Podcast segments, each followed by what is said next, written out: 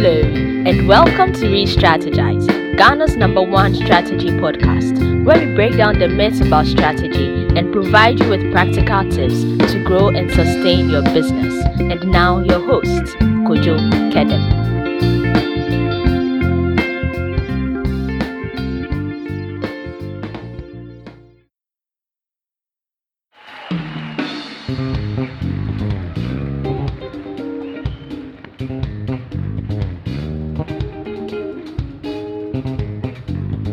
Hey, it's Kojo, and you're welcome to another episode of the Re Strategize podcast. Now, before I delve into today's topic, I'd like to do two things real quick, you know, very quickly. Then we move on to what we are going to talk about today. Now, the first thing is to thank all of you guys out there who have taken time to listen to my podcast. And I must say, you guys have really, really held me down, and thank you very much. I've had listenership from all across the globe, particularly in Ghana, in Nigeria, in Kenya and Rwanda actually. I've also had listenership from the UK, the US, Italy, Sweden, Ireland, and a few other places. And to be honest, I didn't know you guys actually enjoyed my content this much, and I'm very grateful. You know, it's actually interesting to know that 66% of my listeners are female. Much more interesting is the fact that most of my listeners are between the ages of 24 and 45. So I want to say a big thank you to all female entrepreneurs and strategies who listen to some of the lessons lessons I put out through this podcast, and I hope that these lessons are working well for your respective businesses. You know, sometimes get in touch and tell me how it's going. I'd really, really like to know how you're applying some of the things I talk about and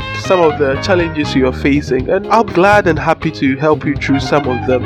Now, the second thing I want to talk about real quick is why I've been away for a while. First off, I think that it's important that I apologize for keeping you guys waiting for this long. I know it must have been hard on you guys not getting the content from me, especially within this corona period where there's so much uncertainty with regard to business out there, and I'm truly sorry. But again, it was necessary that I took this time off to really look at the podcast and to look at the content I'm delivering and how I'm even delivering the content. So I realized that in the past I used to treat uh, unrelated topics or talk about unrelated topics in a series series have talked about things that are unrelated in a, in a way, even though they are all necessary for strategy and for business management and all that. So the, the new idea is to now put everything together, everything that is related together into a series. So I take them in an entire sequence until I've completely exhausted every related topic under that particular series. So that is how I'll be delivering the content henceforth this became actually very necessary when I was having a conversation with some of you who listen to the podcast and some senior guys, you know, who know much better than I do, to be honest, who are more experienced in this game. And um, they're like, you know what, Kojo, you know that strategy is actually implemented in sequence. I'm like, you're right. yeah, if, if it's implemented in series, then obviously the content must also be delivered in series. So I felt that, look, this was time to now begin to treat the topics or the things that I talk about in series. So until I exhaust the entire series, I'll continue to record episodes under that series so that immediately you take a particular series and you're listening, you're likely to have covered everything that matters under that particular series. So that is how I'll be delivering the content from now onwards.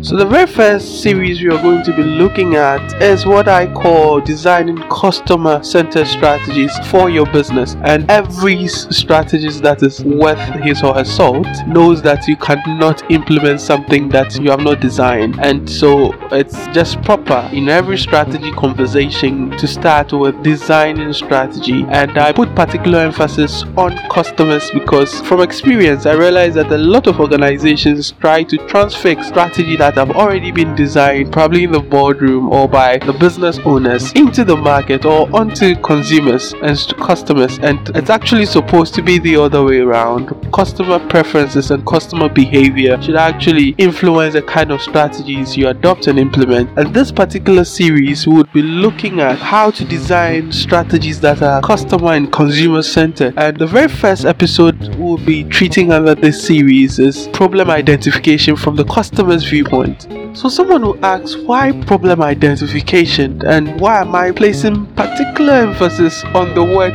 customer's viewpoint? To start off, I do not know of any other way to start a strategy design process without understanding exactly what the problems of the business are and the extent to which these problems are affecting your daily operations, your strategic positioning, and the overall business outlook. So, to me, it's a non brainer actually.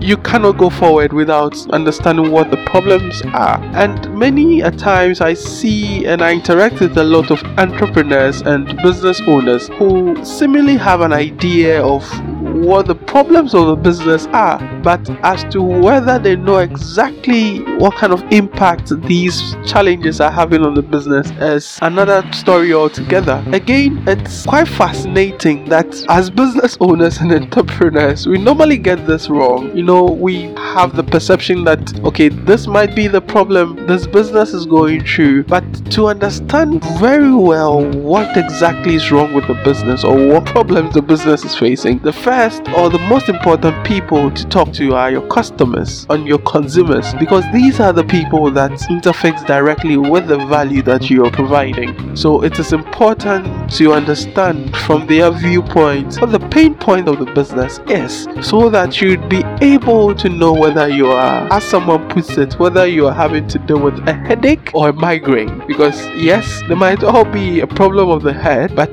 they are not the same. You know, how you treat headache might not be the same way you treat a migraine. So it is important that you allow the customers to lead you in the process of problem identification. So I'll be taking you through the concept of problem identification and how to properly identify problem from the customer's viewpoint. Now, usually the best way that we do this is what we call the external environment factors analysis. Now, we usually do this to ascertain conditions within the external environment that affect the business and how customers interact with the products and services and the value of these products and services that businesses offer so, one of the most commonly used tools in conducting external environment factor analysis is what we call the primary market research. Now, we normally apply primary market research at the conceptualization stage of a business. So, what people normally call the idea generation stage.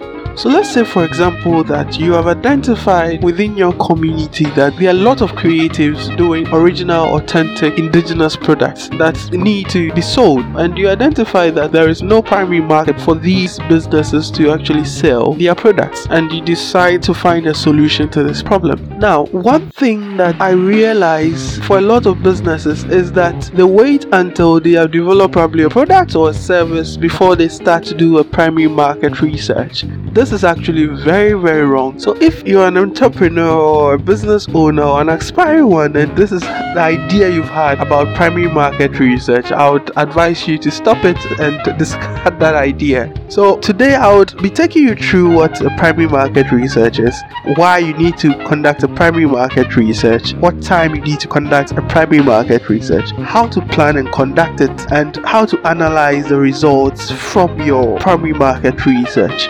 Later on in other episodes under this series, I will delve into customer personas and why they are important and very fundamental part of conducting primary market research. So I'll try to find examples that detail out some of the things I'll be talking about today, even though I might not be able to go into much detail because of confidentiality issues, but I will try my best to, to make it worthwhile. So let's start. What is primary market research? Now, my answer would always be the same. Primary markets research is just what the name suggests. So it talks about going out, talking to potential or actual customers or consumers, and the idea behind this is to allow you to validate some of the initial assumptions you had about a particular problem and the kind of solution you envisage to use to solve these problems. So conducting a primary market research is actually important because it really helps inform you about the problem you are trying to solve and whether the problem in fact exists and if it actually exists, what is the best alternative available to you to solve this problem. In conducting a primary market research, it is important to understand that it must be customer driven and the reason why this is so is because primary market research allows you and your enterprise or business to validate some assumptions you have and learn more about your customer needs, their wants, and in fact the limitations that are inherent in the entire process that leads up to the customer enjoying the value that you intend to implement. Conducting a primary market research also allows you and your business to tailor your products or solutions or maybe your service to more accurately meet the needs of the consumer or the customer. In other words, it allows you to make sure you are solving the actual problem and not what you perceive to be the problem. So now that we've talked about what a primary market research is and why it's important, we'll move on to how to conduct a primary market research the right way. When I say the right way, I'm laying emphasis on the customer. I've already said that the right way to do problem identification is to do it from the customer's viewpoint. So I'm going to explain further why it's important to do it correctly and I'll try to use some examples from my personal practice on some projects to help you understand this better. So the first thing you do when conducting a primary market research is to plan. Planning is an essential function of every business. So the idea of proper planning is also very integral in conducting primary market research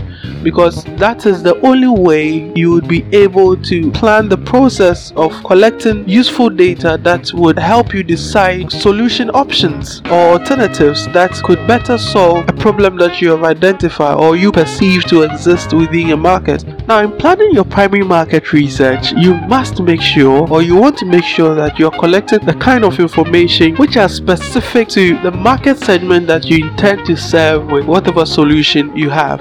So let's say for instance that you're trying to solve a problem of people being bitten by mosquitoes when they are outside. So instead of going into the market with the regular repellents, you decide that okay, I want to make this more casual and more stylish. So your grand idea is to produce socks that has mosquito repellents so that Whitney and Gideon, all the other guys who are going for Afrochella this December would be able to spot their casual socks, trendy socks outside and not worry about being bitten by mosquitoes. So in an instance like this one, you would want to make sure that that you are asking questions that are related to the function of the product. And the product, in this sense, is a socks that can also act as a mosquito repellent. So you do not go asking people questions that are unrelated to socks or related to mosquito repellent. And also, you are not going to be asking people that usually don't go out at night. So you would want to be asking probably Gideon or Whitney or or Akos or Kojo, for instance, who like enjoying nightlife. If a product of such nature is something they would enjoy or would want to wear, that is what we mean by asking questions that are related to the function of the product and asking people that are related to the function of the product. But before you go out to conduct your primary market research, it is important that you try to answer some preliminary questions related to what you're trying to find. So let's take for example the socks that is able to prevent mosquito bites. Now the questions that probably I would be asking is I'll be trying to find out issues related to the usability of a product of this nature, looking at the aesthetics and the visual appeal of a product of this nature, and I'll also be trying to look out for how much Kojo or Gideon or Akos or Whitney will be willing to spend on a product of that nature. So this is a more practical example. I remember when my team and I were asked to develop an onboarding strategy for Anglo Gold Ashanti's water treatment project. To be honest, we knew nothing about water treatment and especially we knew nothing about the extractive industry. And when I say extractive industry, I'm talking about mining and drilling of oil and all that. We knew virtually nothing about that industry. That was the first time of working in an industry or for a company in an industry like that. So the first thing we sought to do was to do some background search on water treatment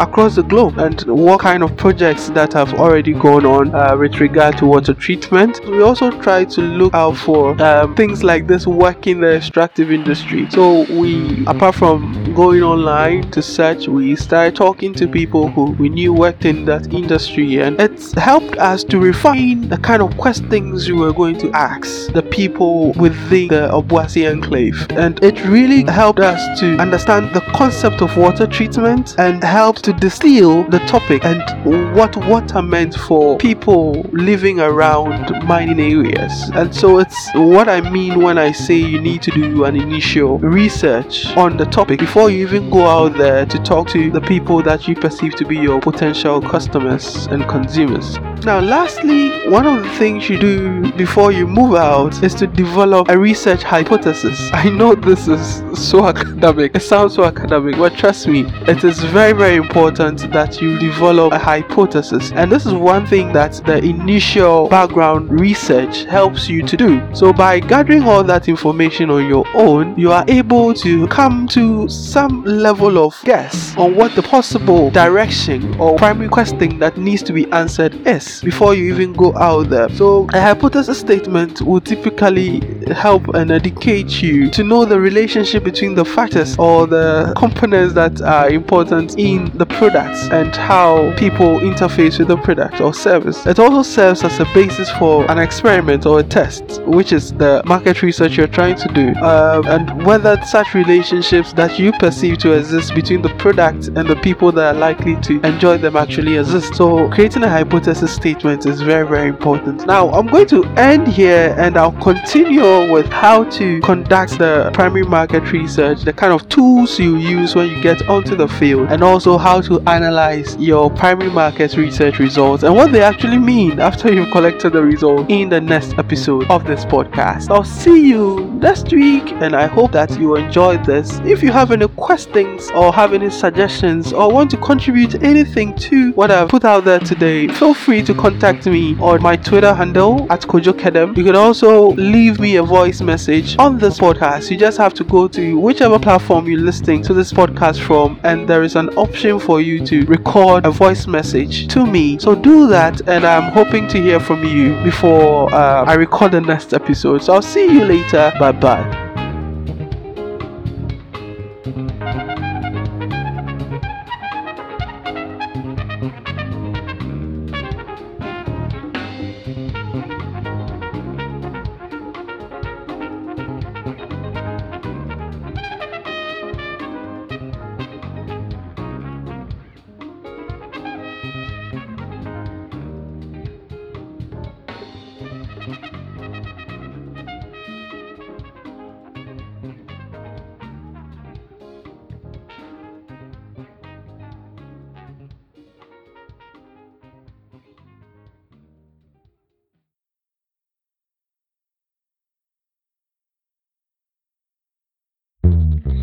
Thank you for listening to another episode of Re-Strategize by Kojo Kedem. We hope you enjoyed it and we are looking forward to your feedback. Don't forget to subscribe to this podcast for more practical strategy tips and watch out for the next episode. See you again. Bye.